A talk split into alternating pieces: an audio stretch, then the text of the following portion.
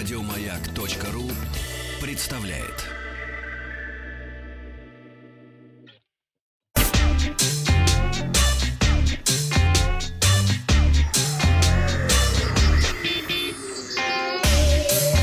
Страна транзистория. Добрый день, новости высоких технологий. В пятницу я спросил, есть ли у вас игровая приставка.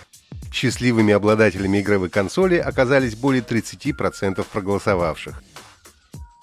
К новостям. Компания Huawei разработала детские умные часы с двумя камерами. Одна из них располагается над дисплеем, она предназначена для съемки владельца.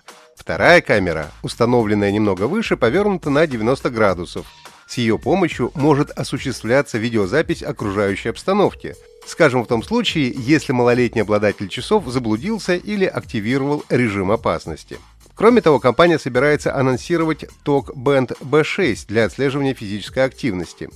Устройству приписывают наличие процессора Kirin A1, сенсорного экрана AMOLED с диагональю 1,5 дюйма, контроллера беспроводной связи Bluetooth 5.1, а также датчика частоты сердечных сокращений. Официальная презентация часов Children's Watch 4X ожидается 30 июля. Вероятно, в этот же день дебютирует и фитнес-браслет TOC Band B6. Samsung уже подтвердила, что проведет очередное мероприятие по запуску новых продуктов 5 августа. На этой презентации южнокорейский гигант покажет флагманскую линейку Galaxy Note 20 и наушники Galaxy Buds Live. Ключевой особенностью Galaxy Buds Live является дизайн. Внешне наушники напоминают фасоль, при этом производитель утверждает, что такой форм-фактор очень удобен.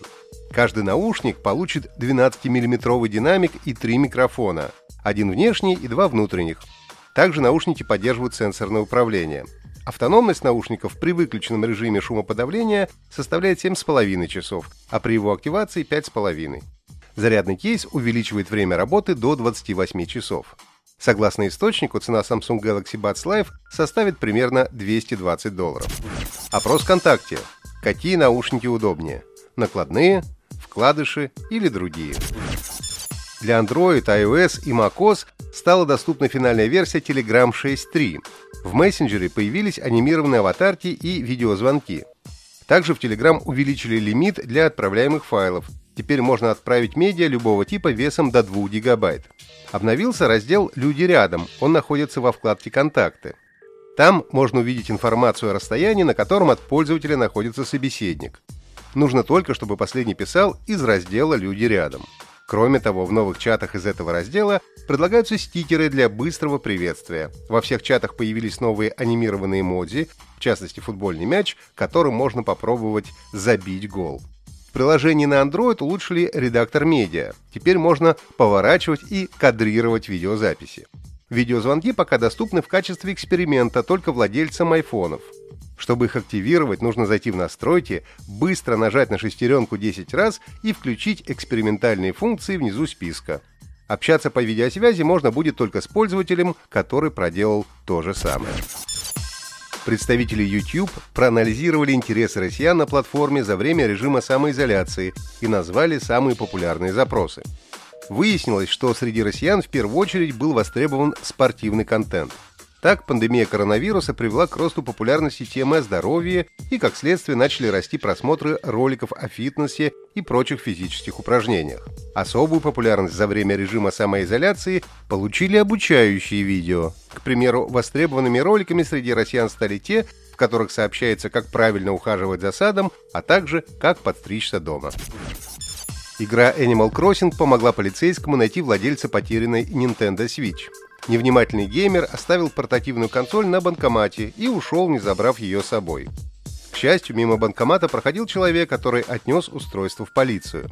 В участке выяснилось, что просто так связаться с хозяином утерянной приставки невозможно, а значит и выяснить его личность тоже не получится. Полицейский, которому поручили дело, открыл на консоли игру Animal Crossing New Horizons и принялся за рассылку писем всему списку друзей в игре. На удивление, этот план сработал, и вскоре владелец Switch сам пришел в отделение полиции, чтобы забрать потерянную консоль.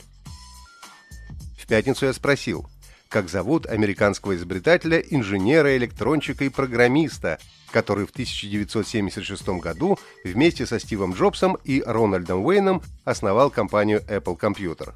Первыми прислали ответ Стив Возник, Юлия Стирова, Владимир из Брянской области и Алексей из Санкт-Петербурга.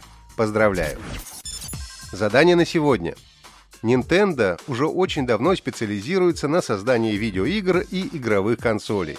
Вам нужно на WhatsApp плюс 7 967 103 5533 написать, в какой стране была образована компания Nintendo. Результаты узнаем завтра. Подписывайтесь на подкаст Транзистории на сайте Майка и оставляйте свои комментарии в Apple подкастах. Еще больше подкастов на радиомаяк.ру